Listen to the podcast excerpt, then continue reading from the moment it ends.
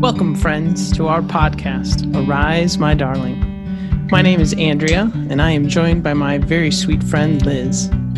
We want this to be a space that encourages and invites you to become more aware of the ways that God is constantly pursuing you. To awaken you to be on the lookout for sweet kisses our Lord sends you each day, because you have ravished his heart so snuggle in and get ready for epic adventures, unexplainable friendship, and an abundance of joy. Hello, our darlings. We are so glad you've decided to join us again this week. Liz and I are going to go a little bit off script this week because we have had quite a week. truth, yes, we have. Truth, truth be told. Our topic this week uh, was going to be the healing of the blind man born blind from birth, and uh, we were going to be talking about joy. And the truth is, is that is something we have had to fight for all week, and Amen. so it's made us stop and reflect. And uh, so we just want to take a moment to breathe, nice and big and deep, and kind of make sure that we are pointed in the right direction so, Liz, will you tell us a little bit more of what God has been doing in your life this week? Yeah, we have literally sat down to record this podcast probably four times. And Amen. each time has ended in us being like, we can't do this right now. This is just not right. Because we just kept hitting walls. And I was struggling, um, just having conversations with Jesus about why did I become a missionary again? And isn't this supposed to be life giving? Because it doesn't feel very life giving right now. Amen.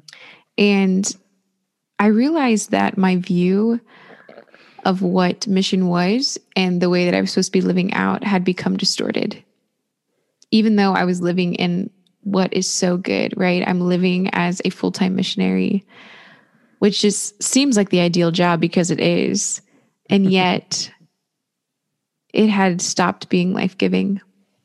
And it was because I, yeah, had lost sight of what was truly important and what my job was, right? My job had become the producer of fruit. We've talked about fruits of the Spirit for the past how many weeks? And each one that we talk about, I think it would be really easy to get into this mindset that we have to make it happen. We have to make ourselves patient we have to have self control. We have to have joy and have kindness and have all of these things. If we don't have them, we have to make it happen. And that is just not the case. We are not producers of fruit. We are not. We can't. We are not going to be able to produce the fruit in the way that we want it to. And so yeah, Jesus brought me back to John 15, the vine and the branches, and especially uh, verse 4.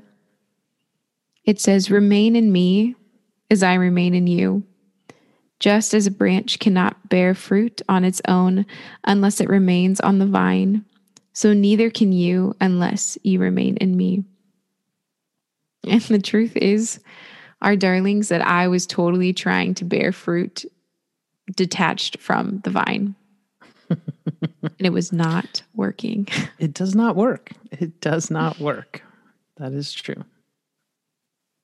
Yeah. Mm. I just kept feeling trapped and overwhelmed with all the things on my to do list my to do list just seemed to get longer and longer and longer every single day. And I'm sure all of you can relate to this because I feel like we get to the end of the day and time, there doesn't seem to be enough of it. There doesn't seem to be enough time. Exactly. My gut response was, well, I'll just run away. I will just run away from all my responsibilities. And yeah, I don't know where I'm going to go, but I'm just going to run away. And I got in the car and started driving and felt called to go to this spot in Bloomington. It's called Griffey Lake. And it's this beautiful, yeah, obviously it's a lake, hence the name. um, But I showed up there and it was so busy. Like it was so packed. There was no parking spots anywhere. And so I just drove past the parking lot, ticked off because I was like, why the heck did I feel drawn here if I can't even park in the dang parking lot? And I started driving and I was like, well, maybe there'll be a parking lot up higher. And as I kept driving, there was not a parking lot. So I turned around and as I came back down to where I started, I said, Jesus, if you want me here, find me a parking spot. We pulled into the parking lot and there was one spot left. So I parked my car, got out and walked to the lake, um, hiked a trail a little bit. And then all of a sudden I hear this sound. And it sounds like gas being blown. And I was like, what is that sound? And I look over my shoulder and there's a fleet of hot air balloons flying towards me over the water. And that was Jesus. Amen. Because even though I wanted to run away from everything, he still came after me. And he didn't just show up in something small because he knew I needed something big in that moment. He showed up as a fleet of five hot air balloons gently floating over Griffey Lake. And right as the sun was setting too. And so the sun would put different shadows on the hot air balloon. And at one point, the rainbow hot air balloon was directly in front of the sun. And it was oh, so gosh. bright and beautiful. It was, just, I just sat there and just stared at it. Didn't have a lot of thoughts or things to say. And it was Jesus inviting me back into to reattach myself to the vine Amen. because he saw me flailing and struggling because I had become a producer instead of resting in our Lord. Amen. For our darlings who don't know, we just did a balloon ride together literally yeah. less than a month ago. We did a balloon ride together. And so I love that the pictures you sent actually had the balloon that we were in we was did. one of the five balloons. And it said, In God we trust. In God we trust. It LOL. literally says that on the balloon. Man. I love but it. How gentle, how gentle and how sweet. I mean, your heart was to run away, and God was like, okay, well, why don't you just stop over here? and I will send you a beautiful reminder that I am in this with you. Yeah. So and how good. beautiful the week that we were supposed to do a podcast on joy of what I thought was like, we have to tell everybody what the definition of joy is. And he mm-hmm. actually spent the whole week teaching us how to reclaim our joy, right? Absolutely. Which comes in uniting ourselves back with the Father mm-hmm. to go back to our true identity, which is our relationship with Jesus. That is what brings us joy. And so, yeah, this week was actually learning how to reclaim the joy versus define what joy is, which is what I thought we were going to be teaching everybody. so sweet, so kind. Mm. So kind. I know this week for me, I was alone all week, which is kind of rare. Um, since COVID, we've just you know, my husband and I have been here continuously. He's been working from home and I've traveled here and there, but for the most part, I really have had almost no alone time. There was a point where my husband said, This is the year of the introvert. And I'm like, No, it's not. It, it's not an introvert's dream to be trapped with people. so it's mm. it's kind of the same thing you're saying, Liz, in terms of I was I've been feeling trapped for a long mm-hmm. time, maybe most of most of this year because COVID has just gone on for so long.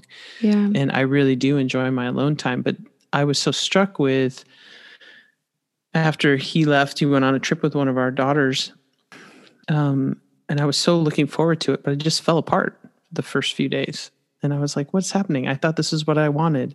Mm. Uh, and it took me a few days to recover. And and then I was completely alone. And so it was this roller coaster all week in some ways. But I think what I loved rediscovering was I had to sit in asking myself, well, What do I want to do now that I'm alone? Mm. what brings me amazing joy?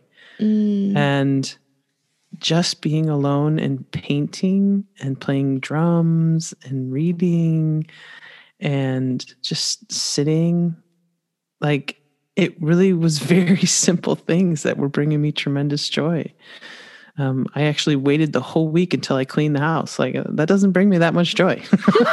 like I will put that on the bottom. Cleaning houses. Yep, that's that's not gonna what I'm looking for right now. And I did. I I thoroughly enjoyed being completely alone. But it was this reshifting, if you will, or this reordering of. I've been trying for this whole last year, almost two years now, of really sitting in the place of it's about my presence and not my product. You know, mm. we've talked a little bit about that at different times, but I can feel that tugging at me all the time. Oh, I got to do this and I got to do that and I got to accomplish this. And I'm sure you feel a huge to do list um, when yeah. you're working in ministry. I mean, that's what I did for more than 20 years was work in ministry and I worked super hard and I was proud of myself. And there's some stuff to show for it. It's not like it was pointless, but it, in terms of for me personally, I'm in a space now where I go to daily mass and I play a little bit of music in the background. It doesn't matter what I do, it matters that I'm there and I get mm. to just mm. be in the presence and take the Eucharist and sit in the simplicity of the Mass. Um, and it's an honor it's an honor to be there. It's not a job. It was a job for a really long time, and now it's just an honor. And mm. it's it's what I really wanted to do. I was so those were the highlights of my time by myself was to just go to mass, play a little bit of music, and enjoy the beauty and the reverence and the space. Um, and I'm okay with that. I don't I don't want to accomplish a bunch of stuff anymore. And there are days that it all roars in my face and says this is what it's all about accomplish a lot of things. Is that the voice? That's the voice it is. not a kind voice. It's not. That's your monster voice. Might be. It might be my monster voice. I think it is.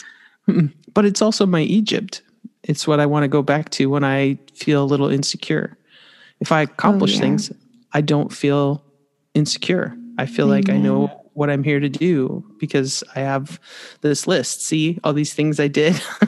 yeah. See all these things I accomplished. Now I feel mm. better about myself. And it's such mm. an easy mm. trap for us, isn't it? Yeah. So I love what you're saying. And I, this verse is really beautiful to me that it is, it is really that simple to remain, just to remain. And yet we both know that's super hard.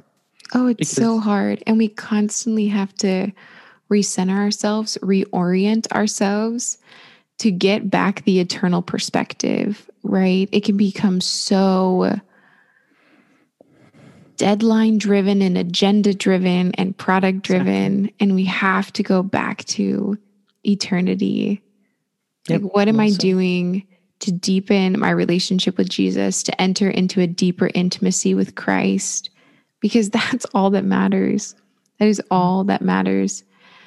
And it is, I was, everything that you were saying is resonating so much. This idea that we, when we start to get insecure or start feeling uncomfortable, we just start producing because you're like, yeah. well, look, look, look at the 12 things that I did today. So that must mean I'm an effective missionary.